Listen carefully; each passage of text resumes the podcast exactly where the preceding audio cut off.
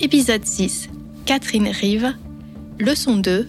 Construire et entretenir son réseau.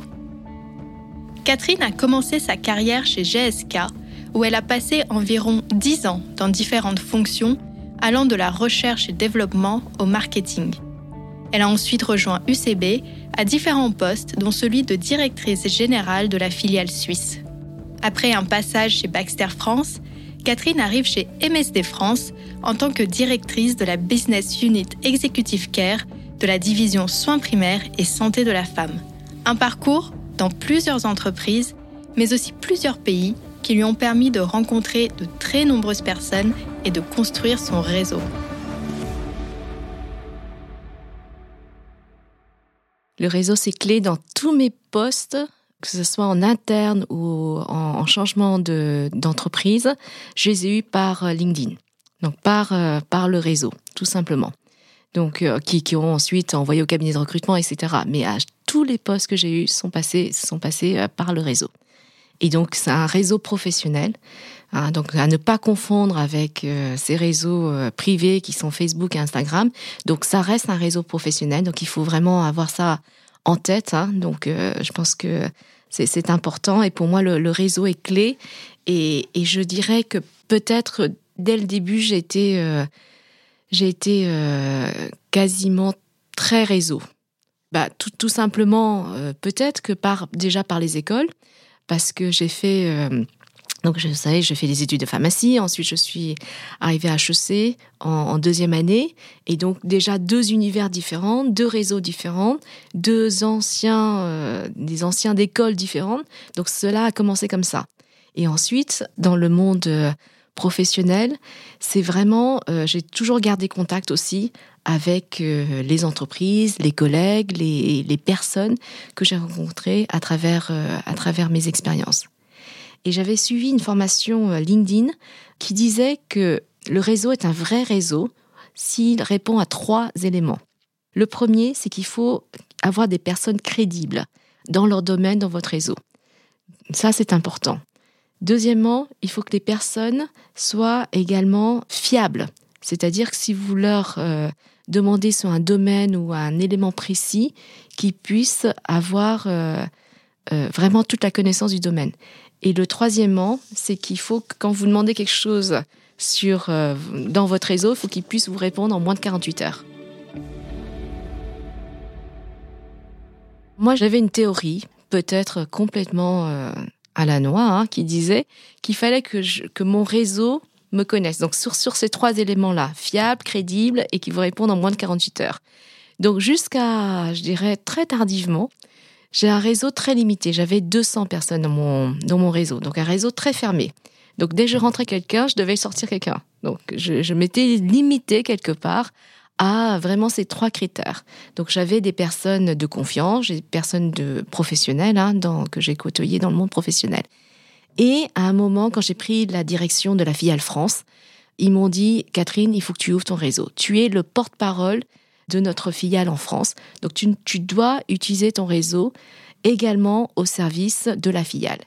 Et c'est à partir de ce moment-là que j'ai ouvert mon, réseau et donc aujourd'hui, je crois que je dois avoir euh, plus de 1000 euh, ou 1500 euh, connexions.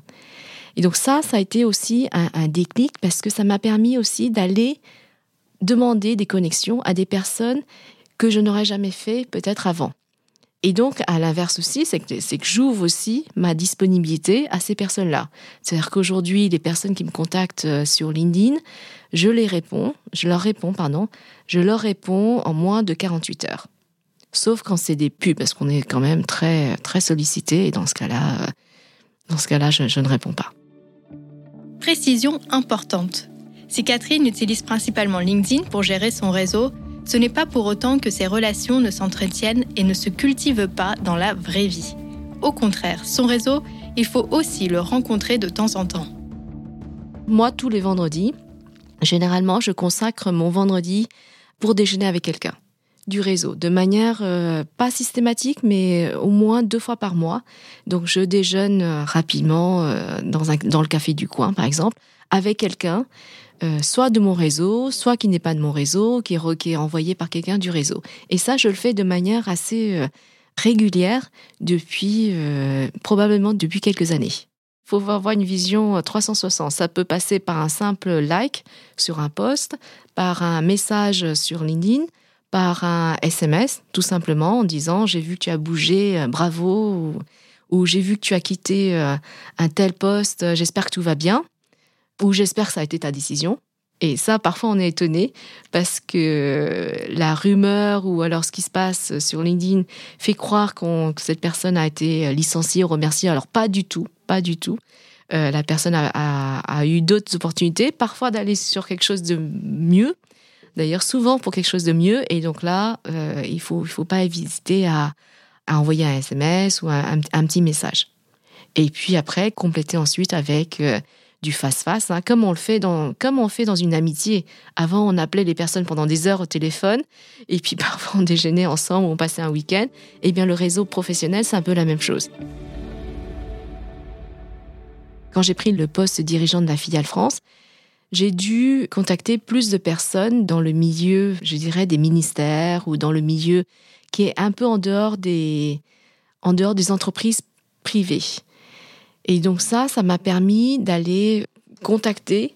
Donc par exemple, euh, dans le ministère de l'économie, j'ai identifié deux ou trois personnes qui étaient importantes pour nous.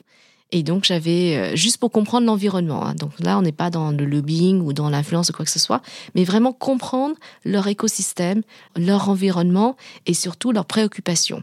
Et cela est important pour nous dans, dans le travail.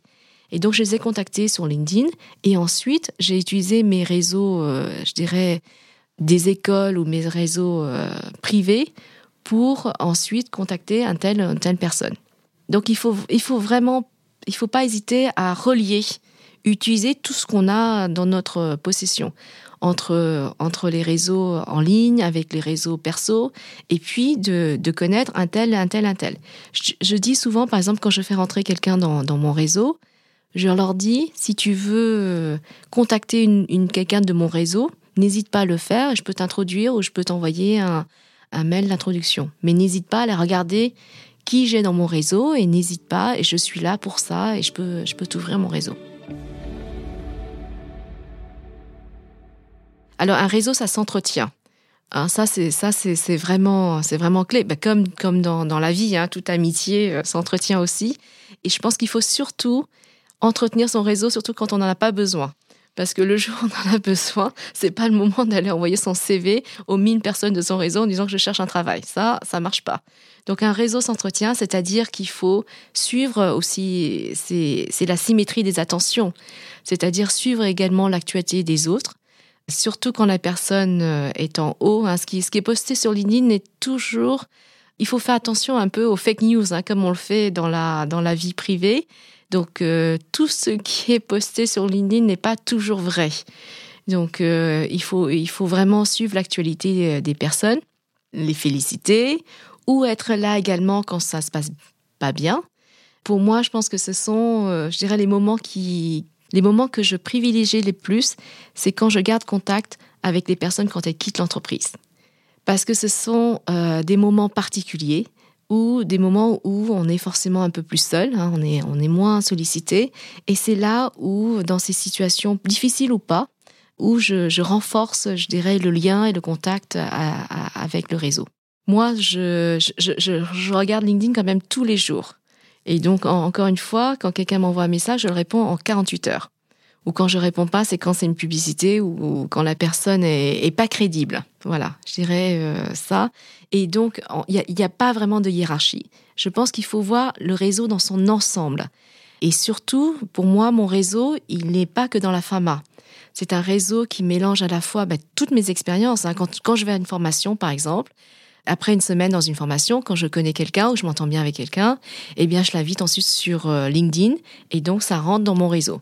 Et donc, j'entretiens euh, comme cela, c'est-à-dire j'ai des personnes qui travaillent maintenant dans les industries d'énergie, qui travaillent dans les, ministères, qui travaillent partout dans le monde parce que plus on grandit professionnellement, ben plus son réseau euh, augmente. Et puis aussi par mes expériences dans différents pays, différents postes, etc. Donc j'ai eu euh, accès à, je dirais, des, profils très différents. Et pour moi, tout, toutes ces personnes-là sont au même niveau. Donc avec certaines personnes, j'interagis plus que d'autres, mais euh, pour moi, tout ça fait partie de mon réseau. Catherine précise qu'une fois qu'une personne est dans votre réseau, vous pouvez tout de suite la solliciter. J'ai donc voulu comprendre un petit peu mieux comment cela se traduit dans la pratique et je lui ai proposé de réagir au scénario suivant. Vous débutez dans l'industrie pharmaceutique et vous vous retrouvez dans un événement professionnel. À cette occasion, vous rencontrez une personne qui travaille dans une entreprise qui vous plaît et dans laquelle vous aimeriez évoluer à l'avenir. Vous échangez quelques mots avec elle, mais sans plus. À partir de là, comment gérez-vous cette nouvelle relation? Je m'étonne parfois quand j'interviens dans, des soirées d'étudiants ou, des, ou, des réunions, je m'étonne qu'il y a très peu de personnes, j'irais moins de cinq personnes qui me contactent ensuite après. Alors c'est une opportunité en or parce que là, vous avez rencontré la personne, vous avez eu un sujet en commun. Hein, à un moment précis. Dans, dans ce cas-là, il, faut, il ne faut surtout pas hésiter à prendre LinkedIn de mettre un petit message, hein, c'est quand même plus sympa, en disant euh, oui, euh, j'ai vu votre intervention hier soir, ou j'ai échangé avec vous hier soir, ou je vous ai vu hier soir euh, à un tel, un tel, un tel. je serais ravie de vous avoir dans mon réseau, etc. Ou je serais ravie de faire partie de votre réseau. C'est très court, c'est simple. Et puis, si la personne accepte, c'est super. Et si la personne n'accepte pas, on relance ensuite par euh, un autre, soit par une autre personne, parce que vous voyez dans le réseau la personne, quelqu'un que vous connaissez peut-être, et dont vous dites euh, j'ai vu un tel, est-ce que tu peux me présenter Catherine Rive? Et puis voilà, c'est comme ça que ça se passe.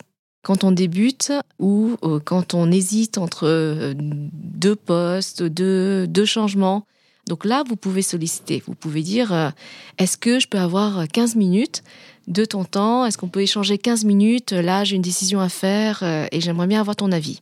Ça, ça marche à tous les coups parce que les gens déjà adorent donner des conseils. Et peut-être euh, peut-être que je suis devenue trop fâchée, mais on adore partager, on adore parler de soi, on adore donner des conseils. Donc ça, quand je le fais aujourd'hui, les gens acceptent toujours. Et sur ces 15 minutes, euh, voilà, on demande, et donc du coup, on a le téléphone, on échange ou par Teams, et, c'est comme ça qu'on renforce quelque part l'interaction, la connexion qu'on a avec la personne qu'on avait initialement juste invitée suite à une soirée.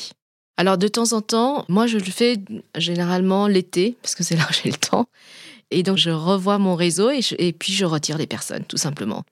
Donc principalement des personnes qu'on connaît moins, ou des personnes avec lesquelles on n'a jamais interagi, parce que sur un moment on a accepté, mais peut-être que deux, trois ans après, on n'a jamais entendu parler de cette personne. Donc euh, je retire tout simplement cette personne de mon réseau. Merci d'avoir écouté cette leçon du podcast Mentor.